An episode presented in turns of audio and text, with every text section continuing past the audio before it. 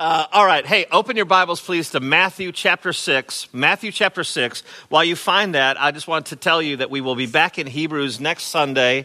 Um, and uh, while you look that up, Matthew chapter 6, um, every year, you know, we go to Chicago, we see my family up there, we hang out with them, and, and this is three years in a row now, we have visited the same church.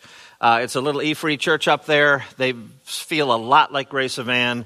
Their music is a lot like us and um, their youth guy got up and preached. And you know, it's like the last sun, Sunday of the month. You know, it's like ah, stick the youth guy up there. Last year he was excellent. This year he was phenomenal, just phenomenal. And I just thought, man, if we lived here, I could sit under a steady diet of this young guy for years and years and years. He was just great. And uh, I even thought, you know, uh, we don't want Dr. Young to retire. We don't even want him to talk about it. Um, but I thought even this young guy would be awesome. I think, I think all of Grace Evan would go, well, hot dog, that guy was good. Anyway, um, I purposely don't have a passage picked out when I go to Chicago. Um, you know, I, I, I, usually know what I'm going to do, and I'm, I'm, I've got it kind of incubating, but I love going to out of town and just sitting there and being ministered to. It's just such a joy to be next to my wife and to feel her body go as she sings. And uh, I don't get to do that. You know, I don't get to be next to my spouse singing praises to God. It's just such a unique situation for me. So just love it. And I often I just see what God lays on my heart. Sometimes I'll take the same passage they're preaching. I won't plagiarize, but I'll, I'll use what they do. But I just see what God lays on my heart. So all to say, about three nights into our trip, I had one night where I kind of tossed and turned in the middle of the night. It was three in the morning, and I was just laying there. I couldn't get to sleep. And uh, there's nowhere to go because my dad's on the machine over here and my mother's over here and you know you, you, got a tippy toe there's a dog and, and all that so i'm laying there and i was just thinking about a whole bunch of things and a passage was on my heart and uh, i was just thinking about it and thinking about it. And so i decided on this passage at 3 in the morning in chicago. It is the lord's prayer. And uh, i'm kind of shooting myself in the foot because i wanted to teach you the gospel of matthew and we just did three weeks in matthew 1 and here we are in this and it's a sermon on the mount. But anyway that's what god laid on my heart. So here we are the Sermon on the Mount, we're going to pick it up in verse 5, even though we'll focus on the prayer itself. So, this is God's word, Matthew 6, verse 5. And when you pray, says Jesus, you must not be like the hypocrites, for they love to stand and pray in the synagogues and at the street corners that they may be seen by others. Truly, I say to you, they have received their reward. In other words, people are looking at them. That's all that's, all that's worth.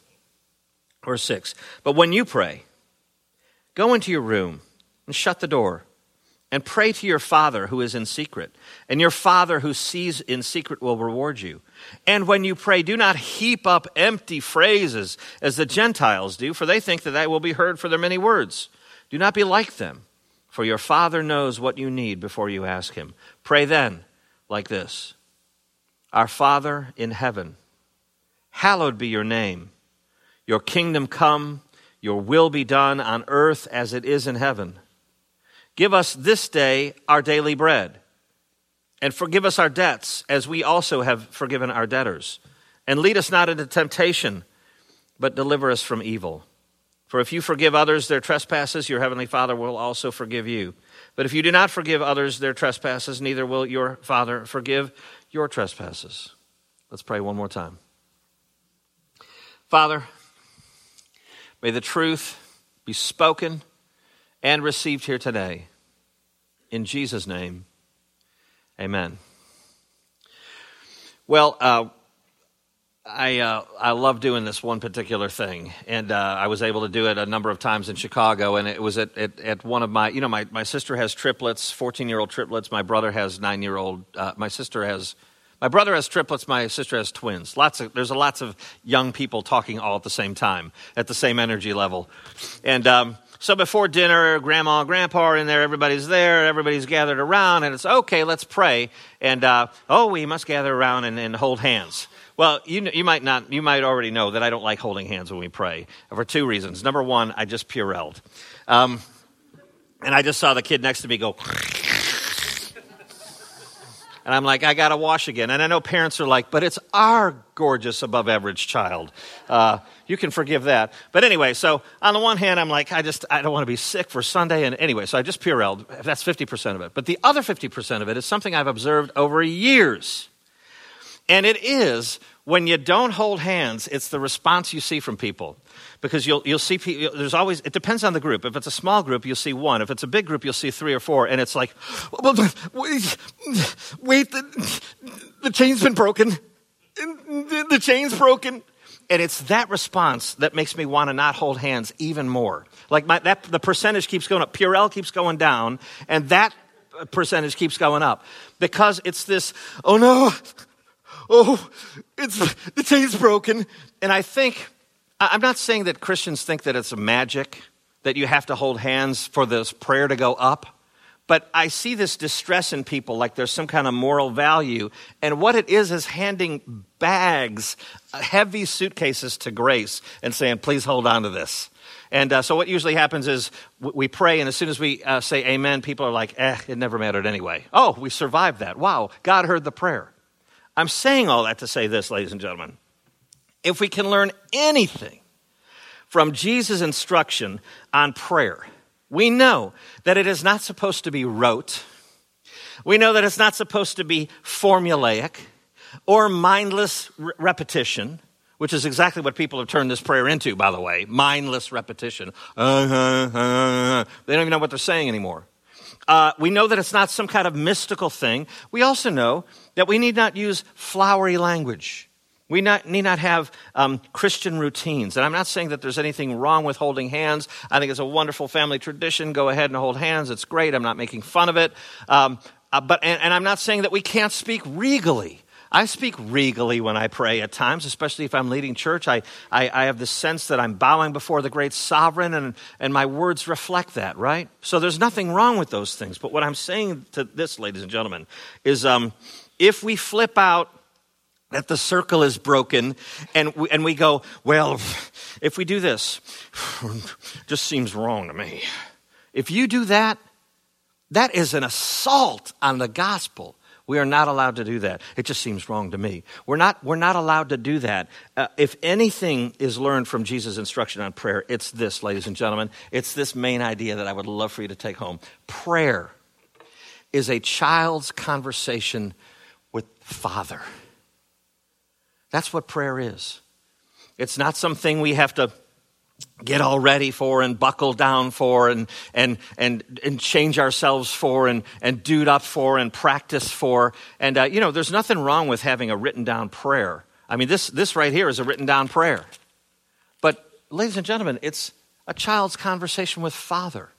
We, we can, we can bow before God with this sense of intimacy and that we're conversing with the God uh, who made us. So let's explore that together, but let's keep that tucked away. We'll refer to that main point uh, a couple times as we go. So, our first sermon point is there's no such thing as a solitary saint. Um, we see Jesus' first two words of the prayer. Look at it. Um, uh, verse 9 Our Father now, if I stopped abruptly right there and I said, okay, we're going to spend some time uh, looking at those words, our Father, you would just automatically assume that the focus is on the Father. We're going to talk about God's uh, being our Father, maybe uh, adoption, uh, a child's relationship with the Father, and so on. You'd think that would be the main thrust. And, and indeed, we'll talk about that in a minute. But, ladies and gentlemen, the first thing Jesus wants us to see about prayer. The first thing Jesus wants us, us, to see about relating to God is that it's not a singular thing. Our Father who art in heaven, our Father. Um, don't you dare take the first utterance of Jesus and, and, make it a throwaway. It's the first thing he wants us to see. You know, um, displaced people will gripe you know, displaced people who have been out of church fellowship for a long time. They'll, they'll, they'll gripe. They'll say, well, I don't like uh, uh, organized religion. Uh, well, my problem isn't, isn't with the, this Jesus, it's with the church. I'm, I'm just down, I don't, I'm down, not down with it. I was burned. That's what it was. I was burned, and I just I'm, I, can't, I can't be back in the church. Ladies and gentlemen, there is no soul that says that that is healthy. None. None. It's, there's no singular Christianity. God has saved for himself a people, a people. It's our Father, not a father, not the father. And you know, people will, will they'll make it more pious. They'll say, "Well, I don't like religion. Jesus is enough for me. He's enough for me." And that sounds really good. How do you argue against that? Here's how you argue against that. You say, "Well, um, if you want Jesus that bad, and you like Jesus so much, well, guess what? You got to have all of them." You can't just take parts of Jesus. You can't just pick and choose the things you like about Jesus and ignore the rest. You have to have all of Jesus. And Jesus himself established the church. Uh, turn, if you would, to the book of Ephesians. Keep your finger where you are. Flip right about an eighth of a, an inch or so, or scroll somewhere. Um, Ephesians chapter 2. Um, look at verse 18. For through Christ, we, uh, we, we all have uh, access in one spirit to the Father.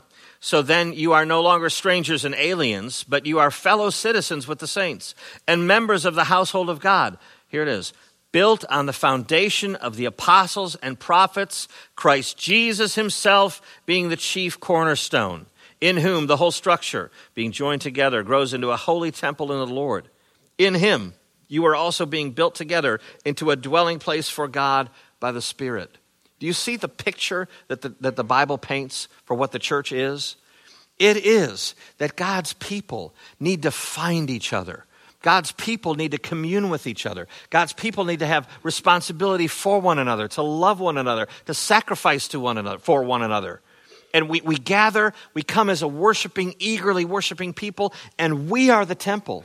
God dwells in us individually and He comes together. We are the church. It is what Jesus established. This is not some little, little uh, add on exercise, nor is that, nor is singing, as I heard Chris spoke about last week. That's not some kind of option. That's not some little warm up show that gets y'all pepped up and ready for the sermon. That's not what it is, ladies and gentlemen. It's, prescri- it's prescribed by God. Listen, I think shooting basketball is great, but God never said, shoot basketball in worship of me. Now, you can shoot basketball and it can be worshipful, but in a worship service, when God's people collect, m- music and singing is prescribed, prayer is prescribed. I mean, this is what, this is what Christ has, established, ladies and gentlemen. Um, uh, how about this? Look at uh, Ephesians chapter 3. Stay where you are. Um, lost my place. Uh, Ephesians chapter 3, verse 9. Uh, yeah, the gospel. So uh, Paul's uh, he's he's been uh, he's been um, summoned and equipped to preach the gospel. Uh, in verse 9, and to bring to light for everyone what is the plan of the mystery hidden for ages in God who created all things.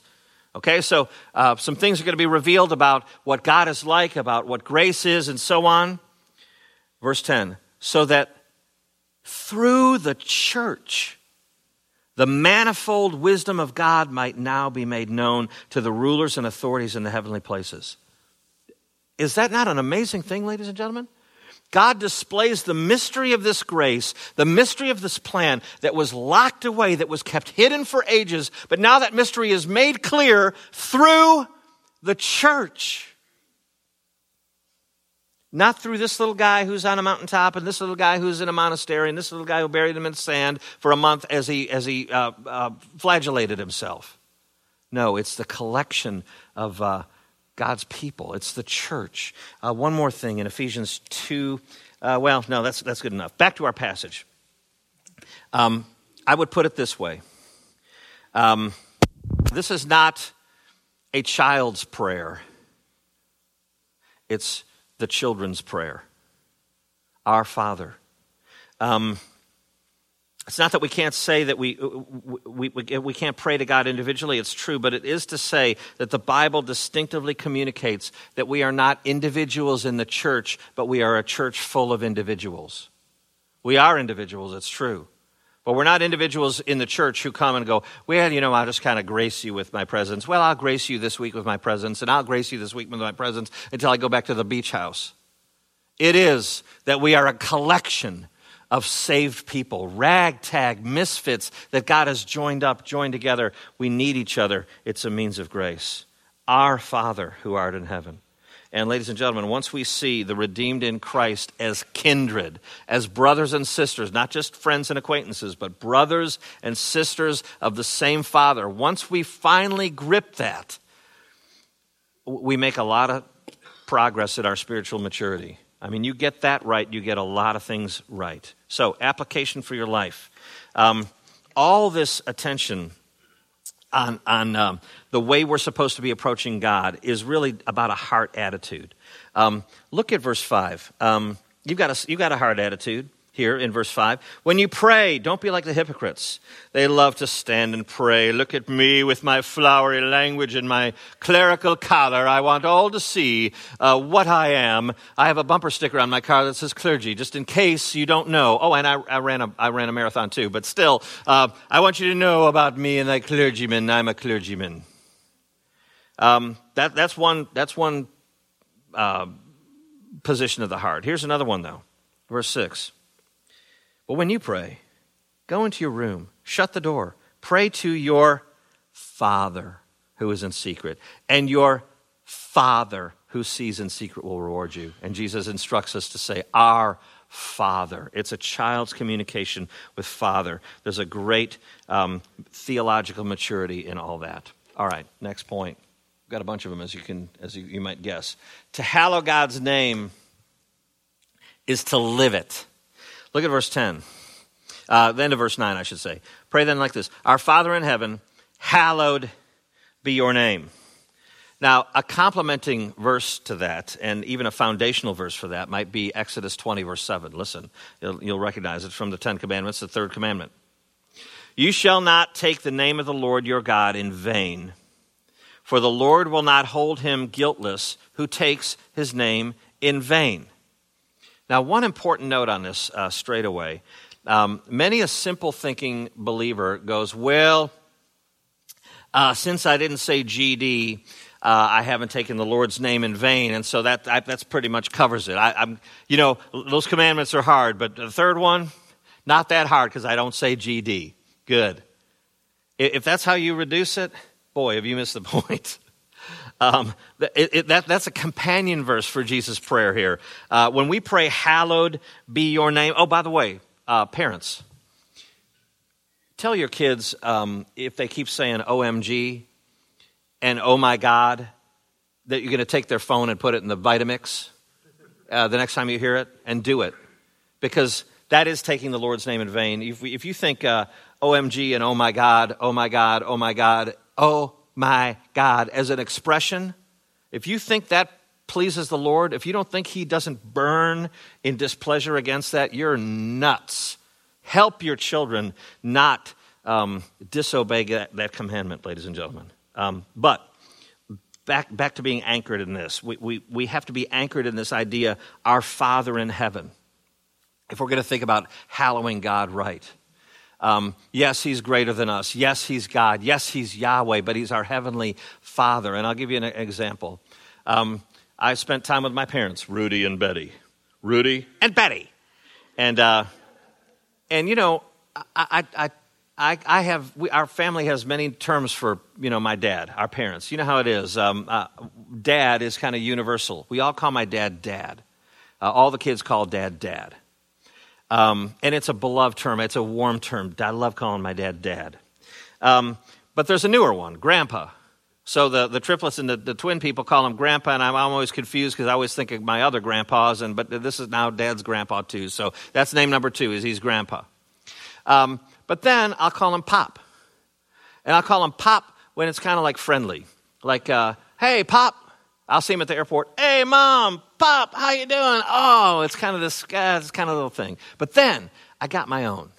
Like my brother and sister, they call him stuff, and but but my own little thing is I call him Papa, and um, I call him Papa because I know he likes it because of Fiddler on the Roof. The Papa, the Papa. I know he loves that.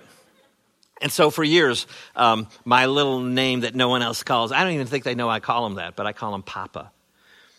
All to say, those are all words of affection, but they're words of respect. I respect my dad. I respect him. And you know, he's 80, and um, you know, they have to, we have to talk about things like, you know, what happens when they go to be with the Lord, and, and I'm going to be the executor of the state, whatever that estate, whatever that means. Uh, I'm like the least qualified to do it, but um, but I guess I'm going to be it. But you know what? Here's what I told my dad. I said, Dad, I will do. I know I'm bad with numbers, and I uh, didn't do well in school ever in any subject, but uh, I, I told my dad, I said, I will do whatever you want. Whatever you want, however you want it done, you can count on me. I will carry it out. You don't have to think about it again. Whatever you want, whatever that looks like, I will do. You know why? Because I hallow the man's name. I hallow the name of my Papa. I want to carry out his will, and that's what hallowing a name looks like. You know, hallowing God's name isn't some convenient, abstract con- uh, uh, um, uh, concept that you get to keep a distance from you. Oh, our Father in heaven, hallowed be your name, whatever hallowed means. Oh, I think it's wonderful to hallow your name. We don't get to do that. Um, to, to hallow a name is to, is to live it. If you're going to hallow God's name. Um, to, so to, to apply this specifically, um, you know, every time we sin, we take the Lord's name in vain because we haven't hallowed his name. We haven't carried out his will. It's not just saying, not saying a couple choice phrases. It is that we haven't carried out the Father's will. It is that we haven't feared Him. We haven't respected Him. We haven't hallowed Him. And so to, to apply this, to hallow God's name, I think is for a Christian to say, in the power of the Holy Spirit, God, I have sinned against you before. I'm sorry. I have the potential to sin against you again, and I'm asking you to please help me uh, um, truthfully, uh, actually, in a servant's life, I want to bring you glory foremost. Uh, we ask for that help that it might be fleshed out in our lives. All right, next point. Uh, regime change begins in you. Look at verse 10. Your kingdom come, your will be done on earth as it is in heaven. You know, it's so interesting from a, a an historical uh, theological perspective, Jesus is talking to who's, who's his audience? His disciples. His audience isn't just the public at large. It says that just in, in chapter 4, the end of chapter 4, um, uh, at the beginning of chapter 5, his, he sat down, his disciples came to him. All right, so he's speaking to his followers, he's speaking to his flock. It's interesting because they all came from a uh, life and um, a scenario where there was Roman rule. And they grew up thinking, oh, one day God's going to rescue us from this Roman rule. And, uh, and here comes Jesus, not speaking about a, an actual physical reality, but a spiritual reality. He's talking about a spiritual reality. Um, and uh, so to pray, Your kingdom come, that has a grand scope. It does. I mean, it has an eschatological scope. It's got an end time scope. And isn't it a joy to think, okay, one day there's going to be the other advent of Christ? He will return for his people and set things right. Is that not a joyous thought? That the evil in this world, that the tension in this world, everything's going to be resolved, everything's going to be uh, fixed, uh, sinners are going to be judged, and uh, sin is going to leave this world, and we'll have new bodies resurrected like the Lord. It's a wonderful thought. So when we say, Your kingdom come, yes, that's included. But, ladies and gentlemen, regime change begins in you and me. Um, yes, we look forward to this great day, but um, the ruler of your hearts needs to get kicked out, ladies and gentlemen, uh, because the ruler of the heart is you. needs to go. Um, regime change needs to happen. Um, so, application for your life. When you pray, as it says in verse 10, Thy kingdom come, Thy will be done on earth as it is in heaven. You do not have the Germantown luxury of kicking that out to the curb, going, oh, yes, well, I hope that things get, I can hardly wait till Jesus returns. I got that covered. You don't, you don't have that luxury. Um, you're first and foremost praying for yourself. Thy kingdom come in me. Take me over. Kick the ruler out. Fix the walls. Uh, restore. Uh, restore the city your will be done oh, in me, Lord, in me. Change me, fix me. You see a problem with someone else? Oh, well, look at that sin problem in Joe Blow over there. I don't really like that sin problem. Look at yourself first. Um, thy kingdom come, thy will be done on earth as it is in heaven. First and foremost, foremost you are praying for yourself. Next point. Oh, you own nothing. Look at verse 11. Give us this day our daily bread. Um, you know, we, we pray that, and uh, Jesus will go on uh, and he'll, he'll, talk about, hey, uh, don't worry about what you're going to wear or eat. You know, the, the, the, the, Heavenly Father feeds the birds, and don't worry about your barns being full and all that. God will feed you, He'll take care of you, the basic needs of life. Jesus goes on to talk about that. And, uh, you know, we see it here. It's kind of condensed here. Give us this day our daily bread. Hard for us to understand because we haven't like struggled for a morsel of food. You know, Tammy and I saw a guy. Uh, well, shoot, it wasn't even in Chicago. It was down at Cooper Young, I think. Uh, he was fishing through a trash can right outside a, a, restaurant out there, looking for something to eat, just fishing through it. Um, and you know, I myself have had a small span of life where I lived on ketchup and bread and Tabasco.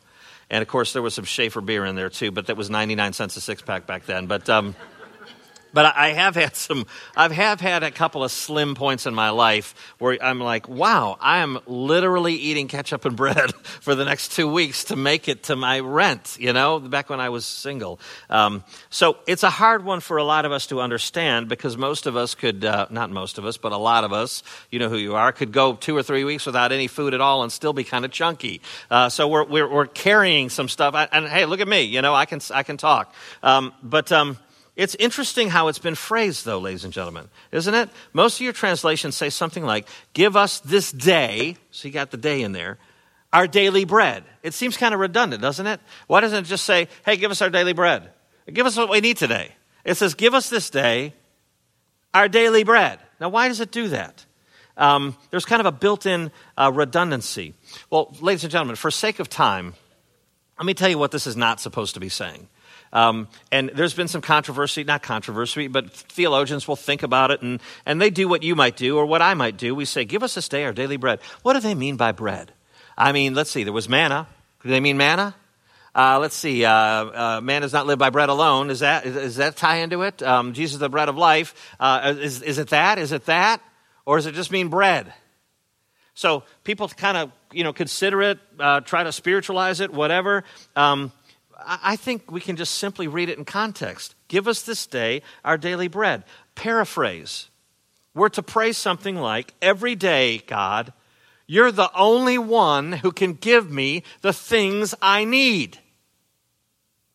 And see, it's hard to be in a, in a comfortable culture. And what I mean is all of America, pretty much.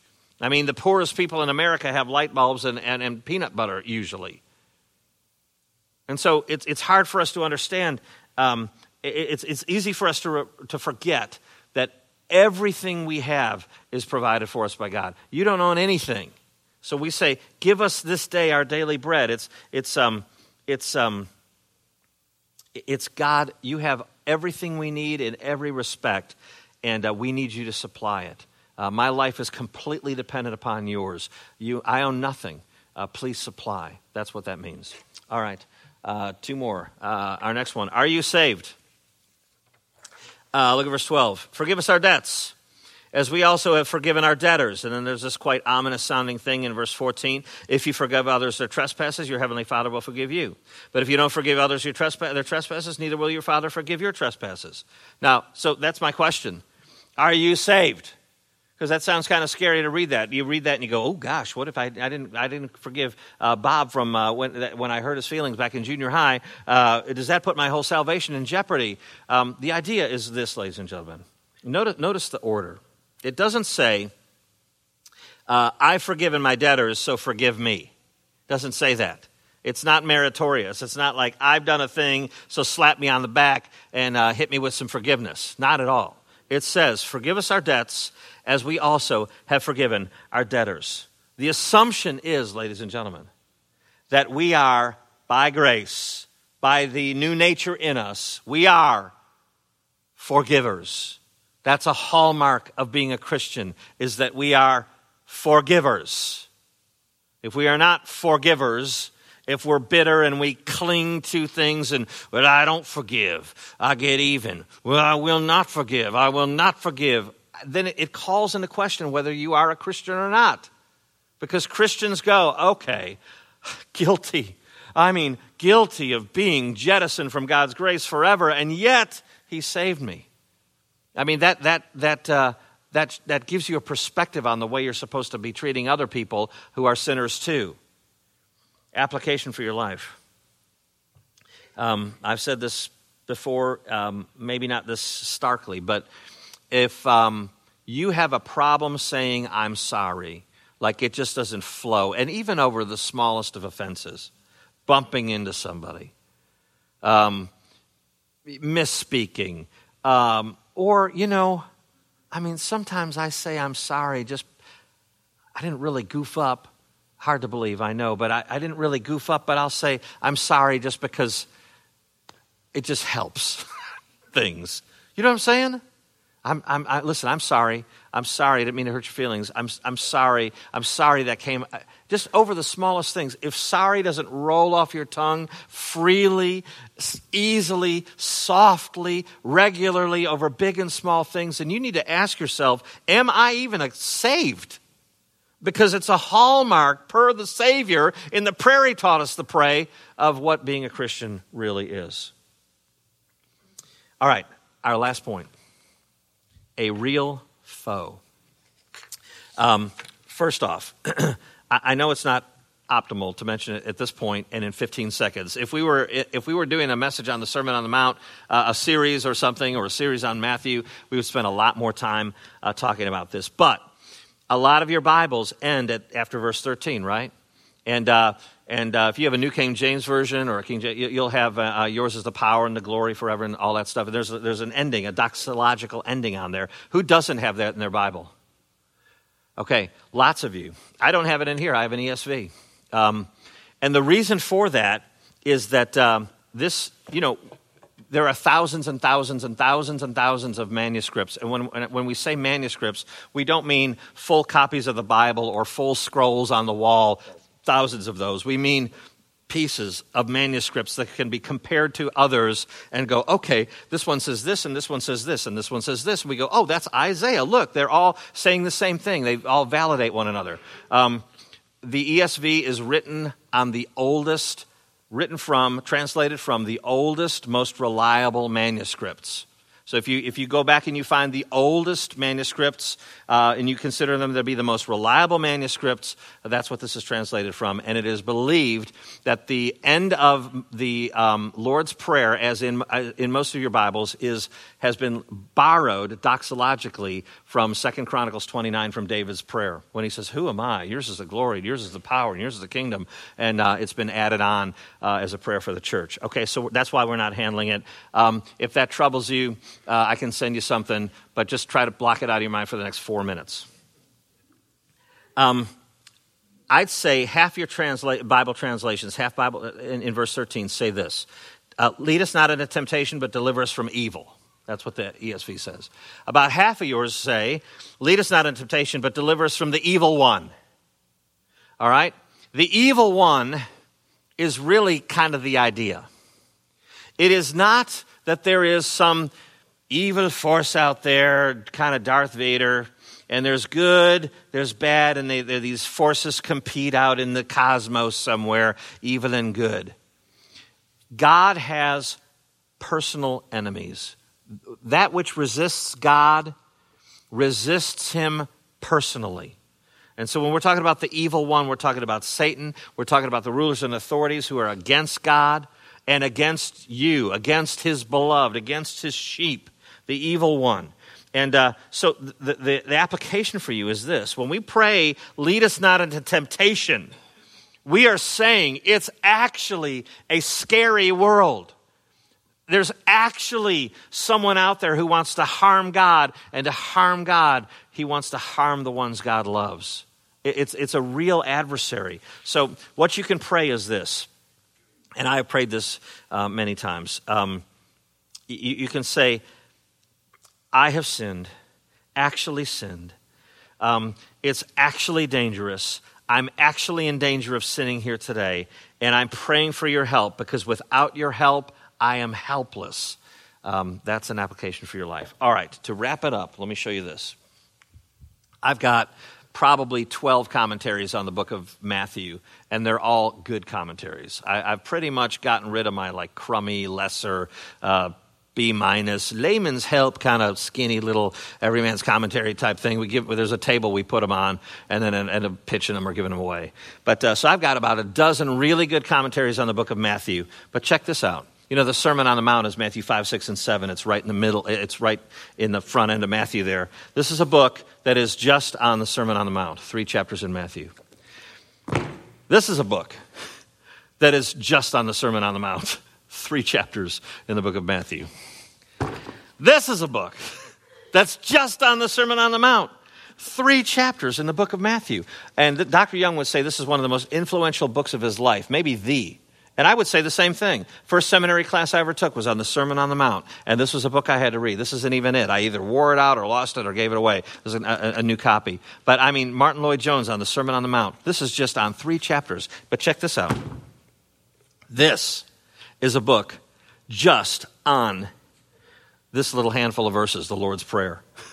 It's by Thomas Watson, the Puritan. And it is rich, rich, rich, rich, unbelievable. But all that to say, um, Thomas Watson has some really good, um, he, he says some cool stuff in here. I, have written it down for you. On the very first page, uh, he quotes a church father named Tertullian.